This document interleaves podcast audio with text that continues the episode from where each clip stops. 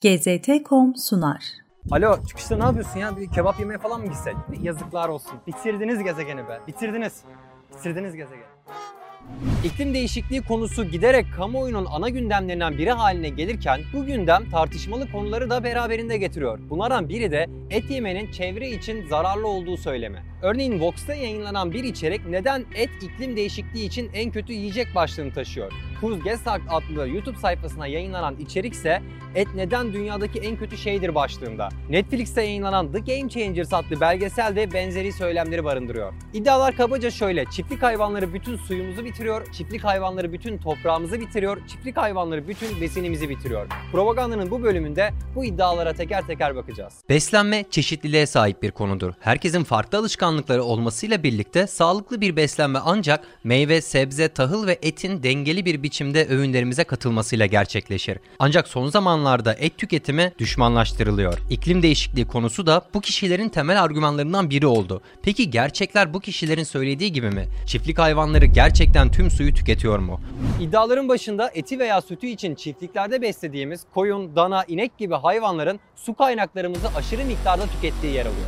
Netflix'te yayına giren The Game Changers adlı belgesele göre bir hamburger için 660 galon su harcanıyor. Mark Rober adlı YouTuber'ın 41 milyon izlenen içeriğine göre de 24 hamburger için gördüğünüz havuzdaki kadar su tüketiliyor. İki içerikte de konu kasıtlı olarak yanlış anlaşılacak şekilde sunulmuş. Dünyadaki su ayak izini takip eden waterfootprint.org sitesindeki verilere göre hayvan yetiştiriciliği için kullanılan suyun %87'si green water olarak anılan yağmur suyundan geliyor. Çiftlik hayvanları içinse bu oran %94. Hayvanın içtiği ya da gıda yoluyla bünyesine aldığı bu suysa birkaç saat sonra vücudunu terk ediyor ve tekrar su döngüsüne karışıyor. Dolayısıyla çiftlik hayvanlarının içtiği su mevcut su rezervlerini azaltmıyor. Yağmurla gelen suysa hayvanın vücudundan çıkarak tekrar su döngüsüne karışıyor. Ancak tam tersi olmasına rağmen hiç konuşulmayansa sulama için harcanan taze su rezervlerimiz. Dünyadaki taze su rezervlerinin yani insanların içebileceği su rezervlerinin %70'i sulama için kullanılıyor. Yeraltı sularının ise %53'ü buğday, pirinç ve pamuğa gidiyor. Örnek vermek gerekirse sadece bademin yetişmesi için gereken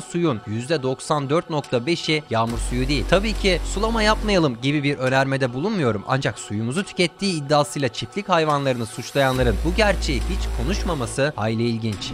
Zaman zaman etle çeşitli tahılların karşılaştırıldığı görsellere de denk geliyor. Örneğin aynı miktar et için 122 litre su tüketilirken aynı miktarda pirinç için 90 litre su tüketiliyor. Ancak bu kıyasa yansımayan şey şu. Pirinç ete oranla besin ihtiyacımızın ancak 5'te birini karşılıyor. Yani pirincin tükettiği suyu 5 ile çarpmamız gerekiyor. Çiftlik hayvanları gerçekten tüm besinimizi tüketiyor mu? Çiftlik hayvanlarının tüketimini karalayan içeriklerin önemli tezlerinden biri de bu hayvanların bütün besinimizi tükettiği iddiası. Hazırlanan içeriklerde 1 kilogram et için 25 kilogram tahıl kullanıldığını gösteren anlatılar tabii ki hepimizi şaşırtıyor ve düz bir matematik hesabıyla biz de sinirlenebiliyoruz. Peki bu hesap doğru mu? Dünyadaki besinlerin %84'ü insanlar tarafından yenmeyen besinler. Yani tüm üretimin sadece %16'sı bizim besin döngümüze katılıyor. Ancak çiftlik hayvanları için durum değişiyor. Birleşmiş Milletler'e bağlı Gıda ve Tarım Örgütü'nden araştırmacı Anna Motet'in çalışmasına göre çiftlik hayvanlarının yediği besinlerin %90'ı insanın zaten yiyemeyeceği, sindiremeyeceği, geviş getirilmesi gereken besinler. Hayvansal gıda karşıtı tüm içerikler şöyle bir tablo çiziyorlar. Hayvana mısır, buğday ve su giriyor, et çıkıyor. Ancak bu yanıltıcı bir tablo. Çünkü bu hayvanlar bir ekosistemin içinde büyüyorlar. Örneğin bizim yiyeceğimiz mısır üretilirken yan ürün dediğimiz ve insanın yemediği çöpe gidecek ürünler çıkıyor. Peki sap kısımları, yaprakları ya da koçan dediğimiz bu yerlerine ne oluyor?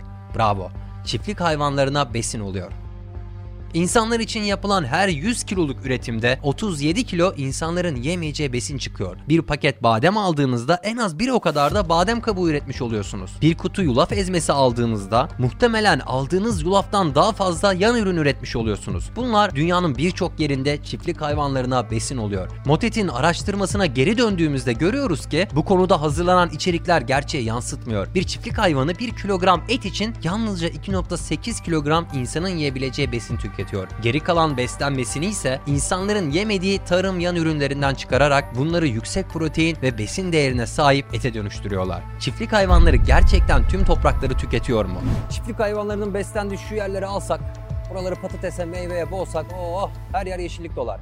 Kulağa ilk bakışta mantıklı gelen bu iddia gerçekten doğru mu? Vox'un bu iddiayı destekleyen bir içeriğine göre insanların toprak kullanımı son zamanlarda rekor bir artışta. Ancak bunların ortalama 3'te 1'i tarım için kullanılıyor. 3'te 2'si ise çiftlik hayvanları yetiştirmek için kullanılıyor. Vox bunu insanlar topraklarda tahıl üretmek yerine çiftlik kurmayı seçiyorlar gibi sunmuş. Peki gerçekten böyle mi? Kaliforniya Üniversitesi'nden hayvan bilimci Profesör Frank Middleton'a göre tablo tam tersi. Dünyadaki tarım arazilerinin 3'te 2'si marjinal arazi dediğimiz ekin yetiştirilemeyen araziler. Bunun sebebi ya kayalı olmaları ya çok dik olmaları ya da başka arazi engellerine sahip olmaları. Bununla birlikte çimlerle kaplı bu alanlarda yapılabilecek tek gıda üretimi çiftlik hayvanları yetiştirmek. Yani eğer buralarda çiftlik hayvanları yetiştirilmese bu araziler zaten boş kalacak. Oxfam'ın 2020 raporuna göre dünyadaki tüm insan temelli karbon emisyonunun yarısını dünyanın en zengin %1'i yapıyor. Bu insanlar için çalışan fabrikaların, enerji kaynaklarının ve ulaşımın karbon emisyonundaki payı %80. Çiftlik hayvanlarının ise yalnızca %4. Evet bu %4'ün de üzerine konuşalım ve yokmuş gibi yapmayalım. Ancak bunu kamuoyunun ana gündemi haline getirerek gerçek suçları konuşmaktan alıkoyanlara da izin vermeyelim. GZT.com sundu.